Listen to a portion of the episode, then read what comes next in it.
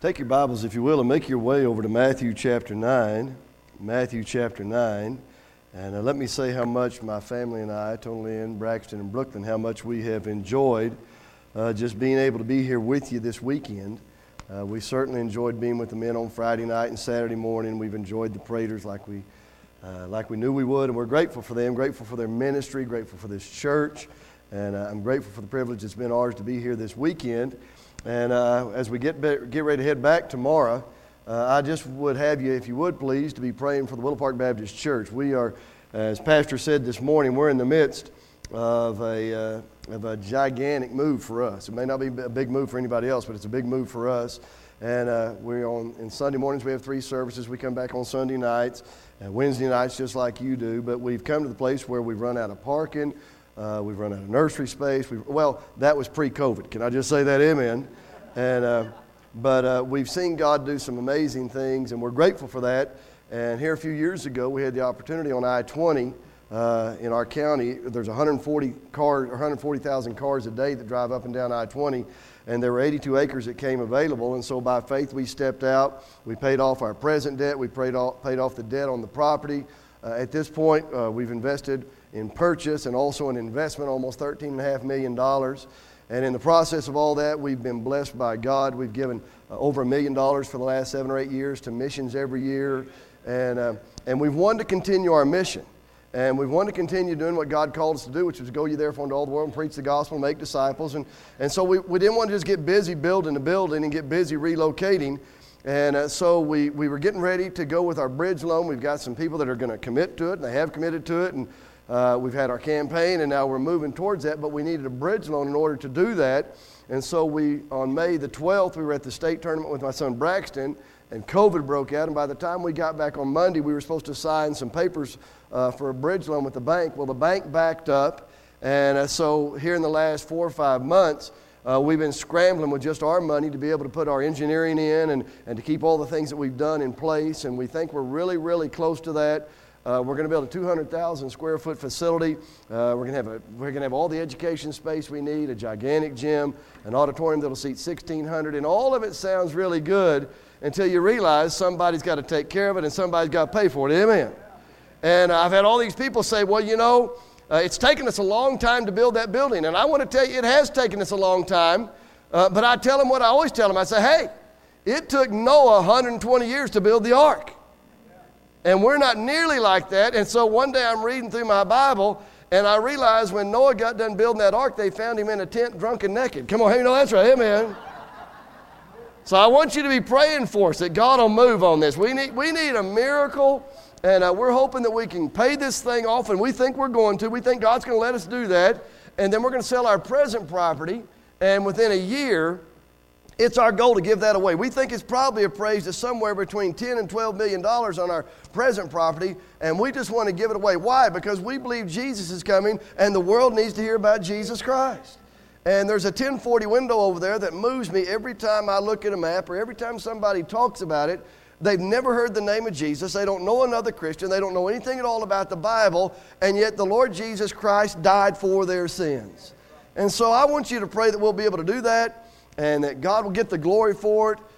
Listen, I grew up in a home of a postman, like I told you this morning. My dad never made more than $38,000 in a year, and yet to see what God is doing, it has absolutely nothing to do with Clark or Tony Lynn Bosher, but it has everything to do with the Lord Jesus Christ. And so you be praying for us. Will you do that, please? And then let me just say this about your music. I know you hear a lot about your music when somebody comes, but man, you guys are blessed with great talent, and great musicians, and a great choir, and your soloists are all really good, and Brother Mike does a really good job. Listen, Brother Mike is leading music so he can preach. Can I just tell you how that works on it? I mean, he's a preacher, you can tell, but I mean, man, you have got great stuff going on here, and I honor you, and I bless you, and I say, thank God the Bossiers got to be here with you, all right? Take your Bibles and go, if you will, please, to Matthew chapter 9. Matthew chapter 9, and I want us to break in verse 9, and I want us to read down through verse 13. Matthew chapter 9 and verse 9, and it reads like this. And it says, as Jesus passed forth from thence, it said, he, Jesus, saw a man named Matthew sitting at the receipt of custom. And he saith unto him, follow me. And he arose and followed him. And it came to pass, as Jesus sat at meat in the house, Behold, many publicans and sinners came and sat down with him and his disciples. And when the Pharisees saw it, they said unto his disciples, Why eateth your master with publicans and sinners? But when Jesus heard that, he said unto them, They that behold need not a physician, but they that are sick. But go ye and learn what that meaneth. I will have mercy and not sacrifice, for I am not come to call the righteous, but sinners to repentance. Let's pray.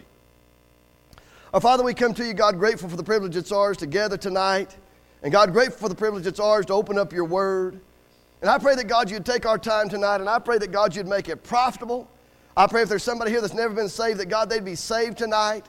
I pray for those of us that are saved, that, God, we'd look up and see there's a whole world that, God, the Lord Jesus Christ died for, that, God, He purchased their salvation. I pray, God, tonight in Jesus' mighty name, that we as believers would look up and see that people are not black or white or brown or yellow, but, God, they are people that the Lord Jesus Christ gave His life for. And I pray that, God, tonight we'd take the lessons that are learned from this, and God, we'd use them on Monday and Tuesday and Wednesday, and God, all throughout the week. And that, God, we'd be bold about our faith and bold about Jesus and bold as soul winners. And I pray, God, that in Jesus' mighty name, you'd move in such a way tonight that we wouldn't walk out of here talking about a sermon or a song, but, God, we'd walk out of here tonight talking about your Son, the Lord Jesus Christ. And, God, if you'll do this, I promise you, we will praise you and thank you for it, because it's in Jesus' mighty name that we do pray. And everybody said, when you look at the context of the passage, you go back to Matthew chapter 8. And in the first 4 verses, Jesus is making his way through a transitional time in his ministry.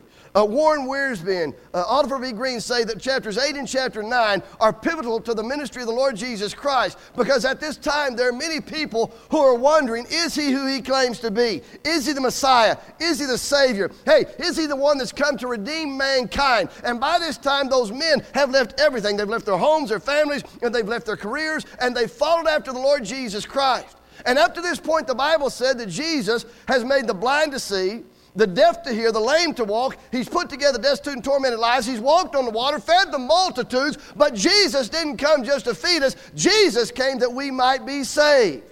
And yet you come to this passage, and in the first 4 verses of chapter 8, he heals those of leprosy. Leprosy at that time is what was known as an incurable disease. If you got it, you died, and you died a slow, excruciating death. You were put in a leper's colony. Had you have wandered outside that leper's colony, you would have worn a bell. Had somebody have seen you, you would have had to have cried out, unclean, unclean, unclean. But the Bible tells us in the first 4 verses of chapter 8 that Jesus heals those that have leprosy, and then he does something. The Bible said he sends those lepers back to the priest, and he says, present yourself for a ceremonial cleansing. And those priests no doubt knew those men and knew they had leprosy, and now when they show up, most historians tell you that they knew immediately that Jesus was here, that the Messiah was here, that the Savior was here. Why? Because nobody could heal leprosy like the Lord Jesus Christ. And then you come to the next few verses, verses 5 through 13, and there's a centurion, he's a Roman soldier. And he's watched Jesus, and he's heard about Jesus, and he's listened in about Jesus. And now he has one of his servants that's sick, that's very sick. And the Bible said this. The Bible said that he comes to Jesus, and he says, hey, I've got a servant that's sick. And Jesus said, I'll come to your house. And the man says something. He says, listen, you don't have to come to my house. A Jew doesn't have to come to a Gentile's home. I won't dishonor you like that. But he said, I want you to do me something. Say a word. And he said, I'm a man under authority. I know what it is to say, and they go. And I know what it is to say, come, and they come. I know what it is. And the Bible said that Jesus said, I've not seen so great faith. No, not in all of Israel. And the Bible said that same self hour, it says that centurion's servant was healed. And then you come to chapter 8, verses 14 and 15. And the Bible said that Peter was with Jesus. And they make their way to Peter's house. And no doubt Jesus is exhausted. And no doubt Jesus is tired. But Jesus makes his way in that home. And the Bible said that Peter's mother-in-law, Peter's mother-in-law has taken ill. Now, that'll mess up a lot of doctrine in a lot of churches that Peter had a mother-in-law. Come on right there, amen. And you say, Clark, how do you know? I mean, how do you really know when you're having an old-fashioned, Holy Ghost, heaven-sent revival? Well, I'll tell you one fell safe way to know that. You'll be excited when your mother-in-law gets healed. How many of you know what a mother-in-law is? Come on, let me see your hands. You heard the story about why it only takes one mother-in-law to put in a light bulb. You know how that works? It takes one mother-in-law because the whole world spins around her. Come on right now, amen. You heard about the mother-in-law that they asked her, said, what's your mother-in-law like? He said, my mother-in-law is like a vulture. He said, a vulture? He said, what's the difference between your mother-in-law and a vulture? He said, well, my mother-in-law is like a vulture, but hey, at least a vulture will let you die before they chew you out. I said, amen. I got some good mother-in-law jokes. Stay with me here, amen. Heard about the guy who took his mother-in-law to buy a new car, and the car salesman said, do you want a hot air bag in the front seat? He said, no, I'm going to make her ride in the back. Come on, amen. Heard about the guy that his wife got on him and said, honey, why is it that you don't care about me? And why is it that you don't care about my mother? You don't treat us right. You go hunting every weekend. You don't care about us. You leave us here by ourselves. You don't ever take us anywhere. He said, I tell you what I'm going to do. He said, the next time I go hunting, I'm going to take you, my wife, and I'm going to take my mother-in-law, and we're going hunting. And I would have go to some hunting trip somewhere near his house. He took his wife and his mother-in-law, and he went all the way to Africa. And when he got all the way over there to Africa, one night in the middle of the night, his wife woke up and she was screaming. She was saying, where's my mom? Where's your mother-in-law? Where's my mom? Where's your mother-in-law? They walked outside with a big flashlight, and there backed up against a gigantic tree was his mother-in-law, and surrounding her were 7 ferocious lions. His wife said, oh, honey, what are we going to do? Honey, what are we going to do? He said, look, those lions got themselves in that mess. Those lions can get themselves out. If I say one more, come on, one more. You heard about the guy that took his mother-in-law to Israel and she died. The funeral director said, listen, we can bury her here in Israel for $25, but if we send her home, it's going to cost you $50,000. He said, well, let me think about it. In a little while, he came back. He said, nope, I need you to send her home. And the guy said, did you not hear what I said? We said here in Israel we could bury her for $25. If she goes home, it's going to cost you $50,000. He said, look, I was reading in my Bible, and I found out 2,000 years ago there was a guy that died here, and he came back to life, and I just can't chance it. Amen. By the way, those were not my original jokes. Kelby gave those to me this afternoon. Can I get him in on that?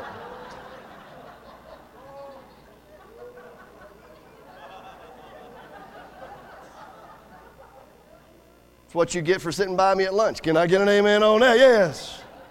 Hey, the mother-in-law is healed. Then you look at verse 16 and 17, and the Bible said he cast out evil spirits. So look at verse 17 in Matthew chapter 8. It says that it might be fulfilled, which was spoken by Isaiah the prophet, saying himself took our infirmities and bare our sicknesses. Can I tell you, God has the ability to fulfill his own word, amen. And then in verses 18 through 22, he asks a question. He says, who will follow me? And the Bible said the disciples said, we'll follow you. And look what it says in verse 23. It says in verse 23, it says, and when he was entered into a ship, his disciples came, and they entered in, and they followed him. There was something about those guys. They were willing to follow the Lord Jesus Christ. And then in verses 23 through 27, something happens. And that is they're out on the storm-tossed sea. And out on the storm-tossed sea, the Bible said that Jesus is downstairs asleep. And the Bible said they come to him. And he says, oh, ye of little faith, wherefore did you doubt? Why are you in fear? And the Bible said he rebuked the winds and the wave. Now listen to this.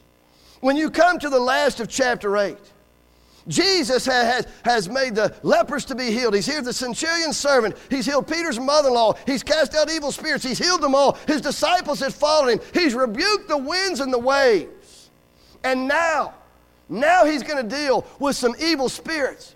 And there's some men that come walking out of those tombs. And when they come walking out of those tombs, they begin to cry out to Jesus, and those demons know who Jesus is, and those demons know that their time is limited. And now they ask a question. They say, well, will you cast us out? And when you cast us out, will you cast us out into those swine? Don't just send us away. And the Bible said that he cast them into some swine.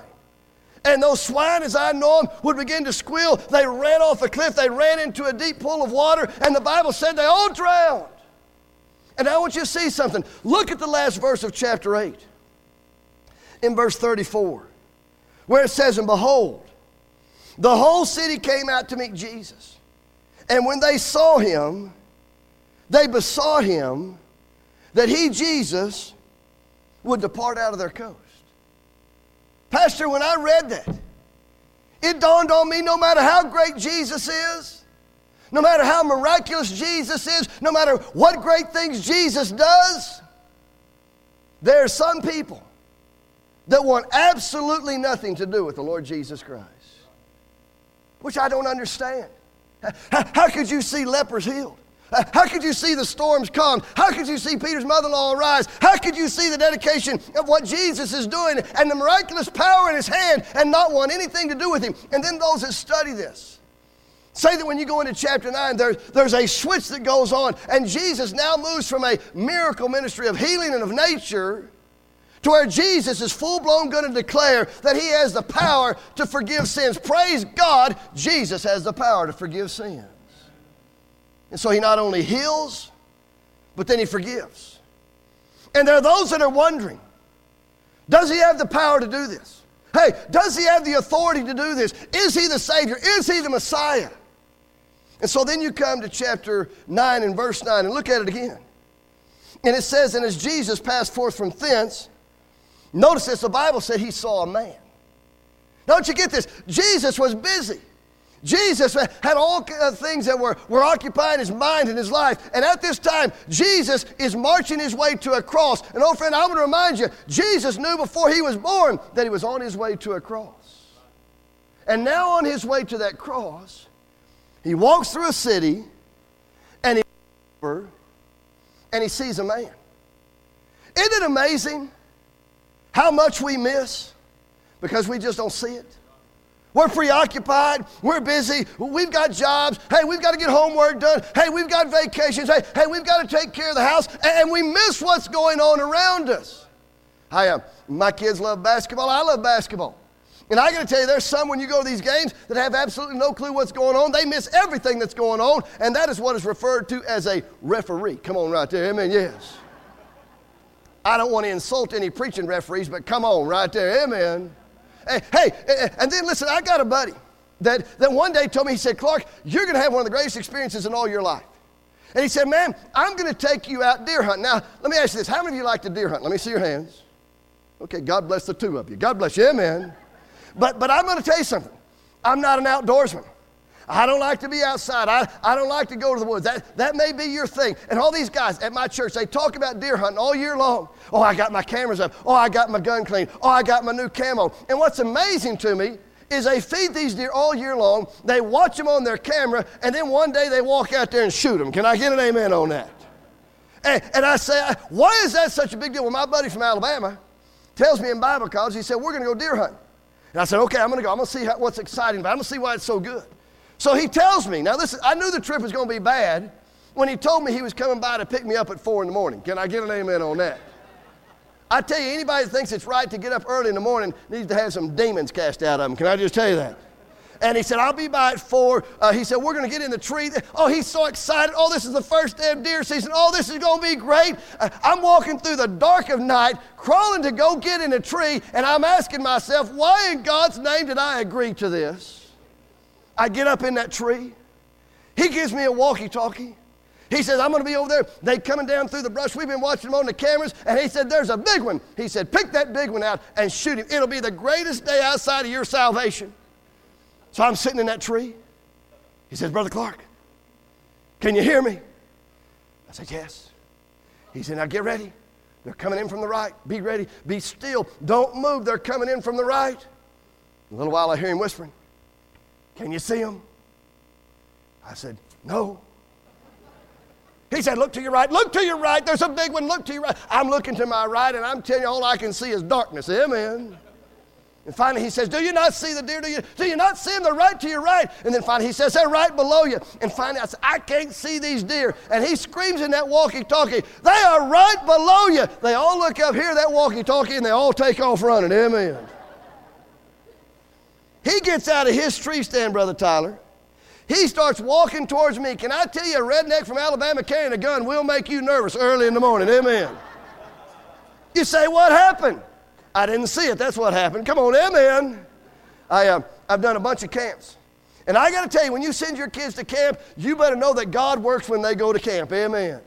But there's more than just God working when you go to camp. There's more than just devotions and great preaching. Because if I read it right, if I watch it right, When they get off those buses, the guys are looking at the girls, and the girls are looking at the guys, which, by the way, is still okay. Amen. Come on, amen. It's Adam and Eve, not Adam and Steve. Come on right here, amen. And they get off those buses. And one day I'm behind the Coke machine, and there's this teenage boy, and he's talking to this girl, and he said, "Oh, you're the most beautiful girl I've ever seen in all my life. Oh, you are the smartest girl I've ever seen in all my life. Oh, without a doubt, you are the most lovely girl in this entire camp." And every time he would say that to her, she would say, "Olay, you're beautiful. Olay, you're lovely. Olay, you're the greatest. Olay." I called her later. I said, "Look, I was on the other side of the Coke machine. I wasn't trying to get in on your conversation, but every time he told you or said something to you that was complimentary, you said, 'Olay.'" I said, "Why did you do that?" She said, "Brother Clark, anytime that much bull comes my way, I say, 'Olay,' and get out of the way." I said, "Amen."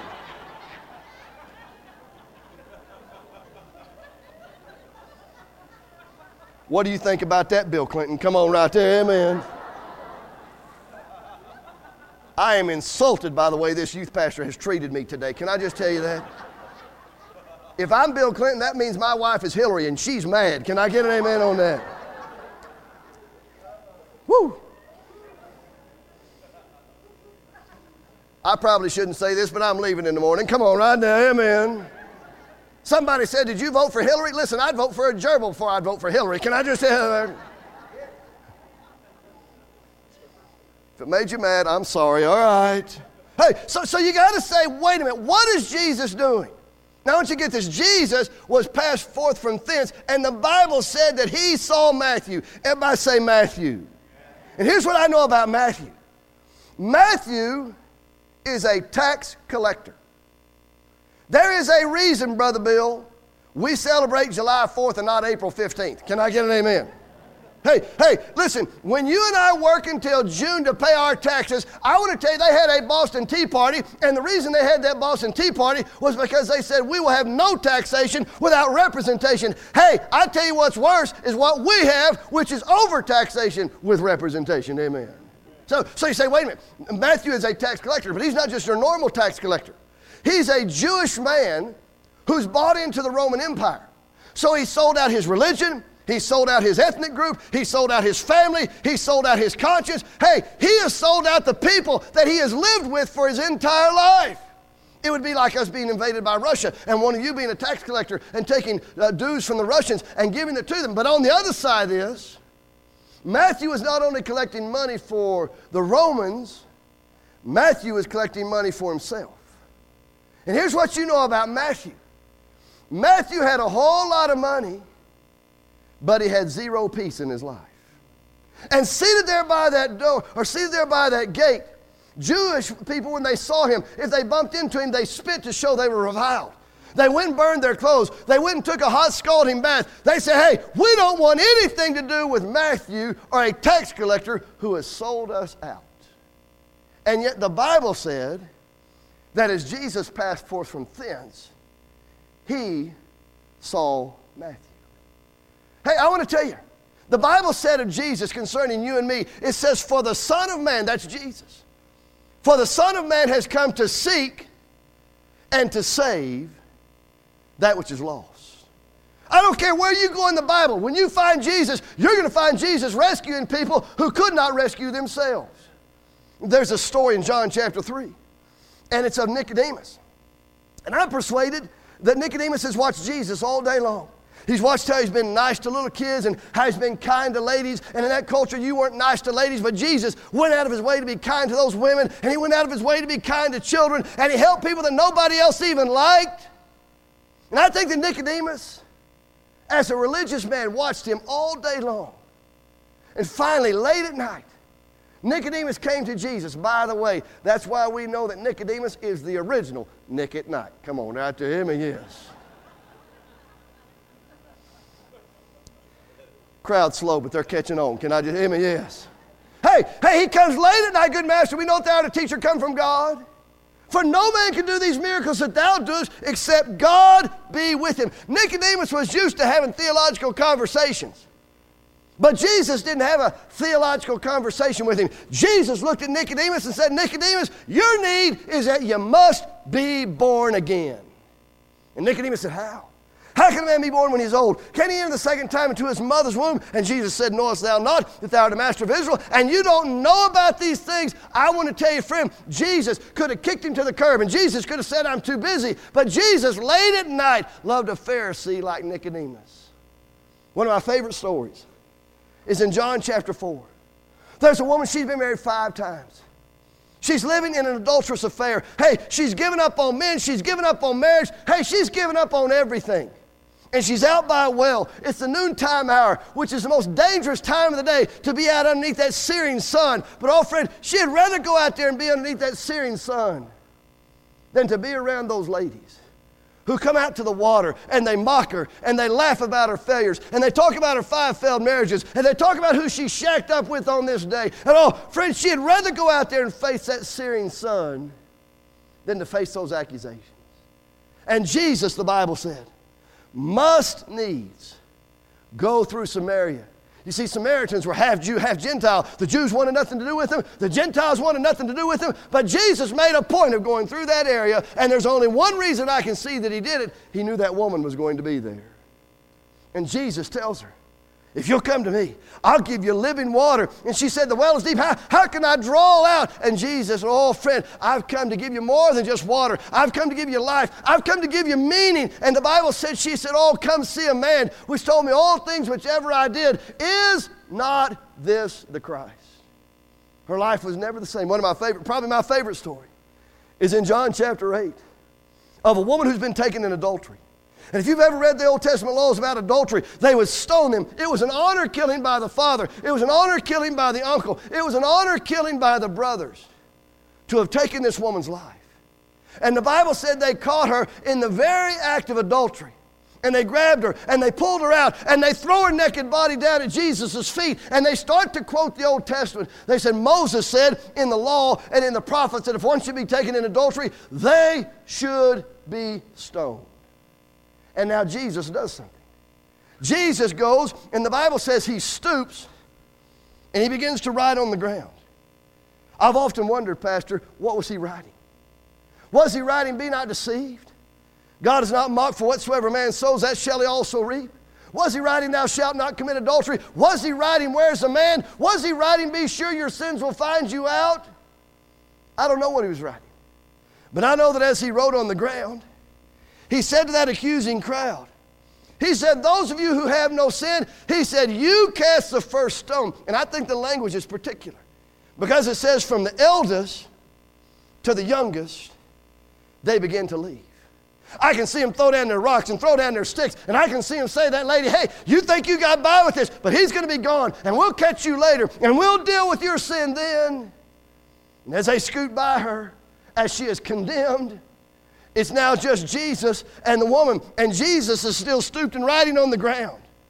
And Jesus says to the woman, woman, where are those thine accusers? And I think for the first time, through a tear-stained eye and with a trembling voice, she looks up and she sees that they're gone. And she said, no man hath condemned me, Lord. Can I tell you, that's a great statement. But there's a greater statement. Because Jesus says, neither do I condemn thee. Go and sin no more. Hey, Jesus came not into the world to condemn the world, but praise God that through the world, through him might be saved. Come on, amen. So you say, what about Jesus? Jesus makes his way. He looks over. He sees Matthew. Now I want you to see something. Look at that next verse in verse 10. Because not only did he see Matthew, but he also saw the crowd that Matthew was with. Verse 10, look at it. It says, and it came to pass, as Jesus sat at meat in the house, behold, many publicans and sinners came and sat down with him and his disciples. So he's invited over to Matthew's house. And when he gets over to Matthew's house, guess what? There's a crowd just like Matthew. And what are they doing? They are hanging out together. And Jesus makes his way, not just to Matthew, but he realizes Matthew has some friends. Oh, friend, listen, lost people hang out with lost people because they don't have any other options. Lost people hang out with lost people because nobody's invited them to church and nobody's giving them the gospel. Hey, they're over there doing what they do because they don't have any other options. Lost people act like they're lost. Come on, amen. And Jesus made his way over there. Why? I'll tell you why. Because Jesus loves the unlovable. Hey, Jesus loves people that nobody else cares about. Jesus goes to Nicodemus. He goes to the woman at the well. He goes to the woman taken in adultery. He goes to Matthew's house. Why? Because Jesus loves people that are unlovable. And I want to tell you, before we came to Jesus, we were unlovable. Herein is love. Not that we love God, but that he loved us and sent his son to be a propitiation or a payment for our sins. Oh, friend, we weren't seeking God. Praise God, God was seeking us. Not only did he love the unlovable, but Jesus loved people who were sinners. Luke chapter 19, he talks about Zacchaeus. Zacchaeus was a lot like Matthew, and he said those grand words in Luke chapter 19, verse 10, "For the Son of Man has come to seek and to save that which is lost." And then Jesus sought out people who he knew needed help. I was at a camp in Oklahoma, and there was this boy that was coming back and forth in the camp. And every time he'd come by, he'd have on a different Nike shirt, a different pair of Nike pants. He'd have on some new Nike shoes, and a lot of times he'd have on a Nike hat. And when he'd come through, buddy, there was a buzz in camp, and everybody started yelling, "Hey! Hey, Nike boy! Hey, Nike boy!" And man, they were high-fiving him. He'd make his way through the crowd, and a little while later, he'd have on a different shirt and a different pair of pants and a different pair of shoes and a different hat, and all of them had Nike insignias on him. And boy, everybody knew him. He was Nike boy. I asked his youth director, I said, "Who's that kid?" He said, "I think he's going to talk to you. I'm just going to let him tell you his story." So later that week, I preach him, and I get him preaching. I'm standing outside that tabernacle, and they're making some announcements, and here comes old Nike boy. And I got to tell you, there's nothing I love more than a kid that doesn't know who he is and he's just trying to be somebody. That's my kind of kid. Can I just tell you this? He came walking in. He's a white kid that thinks he's a gangster. Do you know who I'm talking about here? Him, he is. And when he comes walking up, Brother Tyler, it was awesome. He starts flashing me signs. I'm not a sign guy. I don't get signs. He said, "This is East Side. This is West Side. This is Walmart, and this means you're a moron." Can I get an amen? Yes. And so he said, "Hey, Brother Clark, can I tell you a story?" I said, "Man, you can." I said, "I've been wondering about you all week long." And preacher, he told me something I'll never forget. His voice starts to quiver. He's standing out there by me, and we're all by ourselves. He said, "Brother Clark," he said, "my dad has been a preacher forever." He said, "You know his name." He called it out. I knew him. He said, I don't know if you know this, but he said, I was at home the other day, and he said, my parents were fighting. And he said, there's a problem when your dad's a preacher. You can't tell anybody. You can't tell the deacons. You can't tell your Sunday school teachers. You can't tell anybody else because it's going to ruin your dad's ministry. And he said, my mom and dad were fighting all the time. And he said, I did what I always do. He said, I put on my headset. I listened to my music. I would sit in front of the TV. I'd play video games, and I'd try and tune them out. He said, one day, he said, I'm in the living room doing my thing, and he said, I feel a tap on my shoulder. He said, I look up, it's my dad. He said, my dad calls me to the back room. He said, when I get back there, he said, I realize it's not going to be a good day. He said, my mom is seated on the floor. She's leaning against the wall, and she's bawled her eyes out. And my dad says, son, your mom and I have made a decision. He said, for the first time, my mom gets up and says, oh, no, son, I've not made a decision. Your dad's the one that made this decision. He said, we've made a decision that she's going to go her way and I'm going to go mine. He said, Brother Clark, have you ever had fear just well up in your life? He said, I began to scream, no, Dad, no. What are we going to do? No, Dad, we're a family. No, Dad, you can't do this. He said, my dad started walking out. He said, he got in the front yard. He said, I ran out there. He said, panic is welling up in my body. And I yelled, no, Dad, please, Dad, don't leave, don't leave. He said, when I'm hugging him, I look over his shoulder. His car's running. There's another lady in that car. He said, my dad said, son, it's going to be okay. He said, Brother Clark, I knew it wasn't going to be okay. He said, my dad starts pulling off down the street. He said, I run behind him, and I start beating on that trunk. Dad, Dad, come back. Dad, come back. He said, Dad rolled down his windows and said, hey, it's going to be fine. He said, I'm standing in the street. That car pulls off in the distance. He said, and I'm standing there sobbing uncontrollably.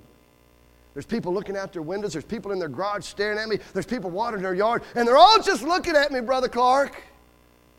He said, I walked back in the house. He said, my mom's seated on the floor and leaning against the wall. She's crying her eyes out. He said, and I go back, play my video games, turn my music on, He said the next morning, he said, preacher, he said, I woke up. He said, I'd fallen asleep in the living room. And he said, where I had fallen asleep, he said, the carpet was soaking wet because in my sleep all night long I had cried over the misery that was now a part of our family. He said, you know why I have this Nike stuff on? He said, my dad feels guilty. He gives me a credit card. Hey, go down here to the outlet malls, get you what you want. He said, man, I go to a high school of 3,000 kids. He said, I walk down the hallway and everybody yells, hey, Nike boy. The coaches call me Nike boy. The teachers call me Nike boy. The principal calls me Nike boy. And he said, then I get on a bus. The bus driver calls me Nike boy. The kids on the bus call me Nike boy. He said, I get off that bus. My mom's working 2 and 3 jobs. And he said, I know when I go to that house, it's going to be empty. He said, Brother Clark, I'm not an athlete. I'm not good at school. I'm not popular. He said, and I know one day these clothes are going to run out. Dad's going to get tired of giving me the money. And preacher, he said something I'll never forget. He said, you know what I want most out of life? I said, no, buddy, what do you want? He said, I want people to know that my name is Brian. I just want them to know my name. He said, I'm insignificant, and nobody at school knows me, and nobody at church sees. Everybody here calls me Nike boy. I just want them to know my name. I want to tell you something about Jesus. He knows your name. When everybody else gives up, and when everybody else moves on in life, Jesus made his way from thence. He saw a man named Matthew. He went over there to where he was at. He loved him. He loved the people that Matthew was with. Now I want you to see something. Look very quickly. Not only did he see Matthew and Matthew's crowd, but he also saw the hypocrites. Can I get an amen right there? Look at verse 11. Because it says, when the Pharisees saw it, they said unto his disciples, why? Why eateth your master with publicans and sinners? You know what? In the 15 years that I've been pastoring, I don't have much problems with the Republicans or the Democrats or the Unitarians. I don't have much problems with people of different color. I don't have problems with any of that. But you know who I have most of my problems with? It's people who claim to be saved, but they don't live like they're saved. Hey, they claim to be religious, and boy, they know when to stand up, sit down. They know the routine. They know the songs. They know how you ought to act. But the meanest people I've ever met are people in churches. Because they know about God, but they don't know God. I was in Altus, Oklahoma. And one Sunday night, a little girl walked up to me and she's crying.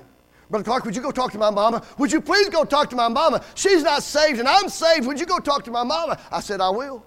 My friend Dave Chittenden and I, we drove to her house the next day after lunch. We knocked on the door. She opened the door. Brother Chittenden, what are you doing here? This is our evangelist, Clark Bosher. We go in the house. She said, hey, why are you guys visiting me in the middle of the day? I said, well, ma'am, last night, your daughter, she said, my daughter? My teenage daughter? I said, yeah, your teenage daughter. She came up to me and she was crying. My daughter was crying. My teenage daughter was crying. I said, yes. She said, well, what was she crying about? I said, well, your daughter said she knew Jesus and she was saved and on her way to heaven. And she was burdened about you because she said you were not a believer. And she wanted me to come over here today and tell you about Jesus in hopes that you might be saved. Pastor, have you ever been in a room when you knew the mood just changed? Have you ever been there? Yes. She said, my daughter said, what? I told her again. She said, come here. We started down this long hallway. She kicked open this door. She said, hey, my daughter was crying last night. This is her room. You see that poster up on the wall? Hey, you see this stuff over here on her desk? Hey, you see these music or see these CDs that she's listening to? Hey, this music is vile. She thumps it out so loud the neighbors complain. I've got 2 younger kids, and I ask her to clean the house, and she lays on the couch and cusses me and says, I'll do what I want when I want. I'm not going to listen to you. She said, preacher, I don't care how many times my daughter goes to church and get moved. I'm just telling you this. Preacher, if what my daughter has is Christianity, I don't need it. You know what I said, Pastor? Yes, ma'am. And I got up and I left the room. You see, you can be a professor of Jesus and not be a possessor of Jesus. Jesus saw Matthew. He saw the crowd. He saw the hypocrites. And then lastly, he saw the need. Look at verse 12 and 13. It says, but Jesus, when Jesus heard that, he said unto them, go ye, they that behold need not a physician, but they that are sick. But go ye and learn what that meaneth. I will have mercy and not sacrifice, for I am not come to call the righteous, but sinners to repentance. I want to give you two thoughts here. Number one, praise God for the mercy of God that we don't get what we really deserve. Come on, amen. But number two, look at that last phrase. I've not come to call the righteous, but sinners to repentance.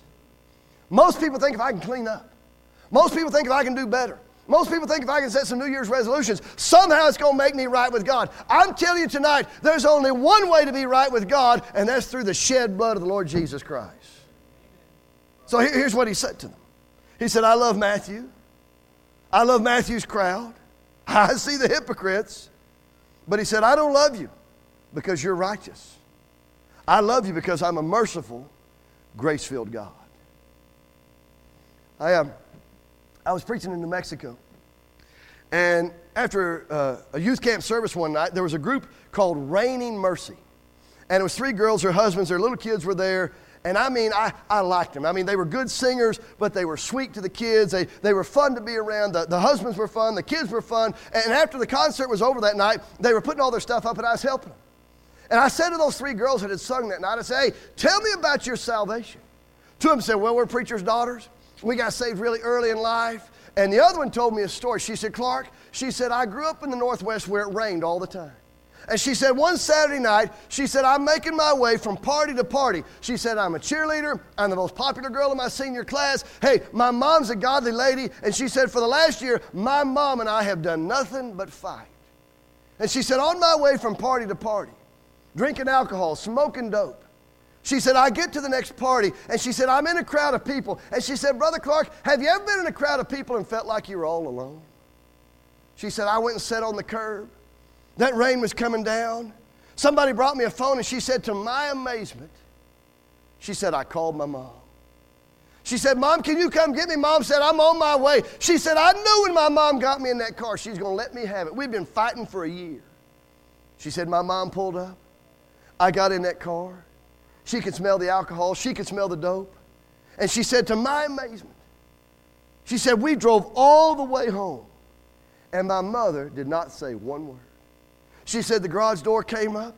We pulled in the garage. The garage door was coming down behind us. My mother was opening her door. And as she opened her door, she reached over and grabbed me by the shoulder. And she said, I knew it was about to be on. And my mother said to me, said, honey, I want you to know something. There is a better way to live. She said, my mom went in the house. She said, I didn't hear from her all night. She said, I took a shower and lay in bed. And she said, all night long, she said, I tossed and turned. I kept hearing my mom say, honey, there's a better way to live. The next morning was Sunday. She said, I could hear my mom downstairs. She said, to my amazement, she said, I opened my bedroom door. I screamed downstairs, Mom, are you going to church? Mom, can I go to church with you? My mom said, we got to hurry. We're going to be late. She said, I dressed hurriedly. We got in the car. My mom didn't talk to me. We drove all the way to church, and she said, preacher, when we got there, every song they sang was for me. That preacher didn't know I was coming that day, but everything he preached on that day, it was for me. When the invitation was given, she said, I didn't walk down the aisle. She said, I ran down the aisle. She said, the preacher grabbed me, and he said, I said to the preacher, preacher, I got to find a better way to live. I got to find a better reason to live. He gave me to a lady. She said, we knelt down at the altar. And she said, I knelt, I confessed my sin, I'd asked Jesus to be my Savior. And she said, I prayed the sinner's prayer. And she said, I felt a hand on my shoulder. And she said, when I looked up, she said, I saw it was my mom. She said, my mom hugged me for a long time. And finally my mom said, honey, this is all I've ever wanted for you. You see, Jesus has not come to call the perfect. Jesus has not come to call the righteous. Jesus has come to call sinners to repentance. He saw Matthew, he saw the crowd, he saw the hypocrites, and he saw the need. Would you bow your heads for just a moment?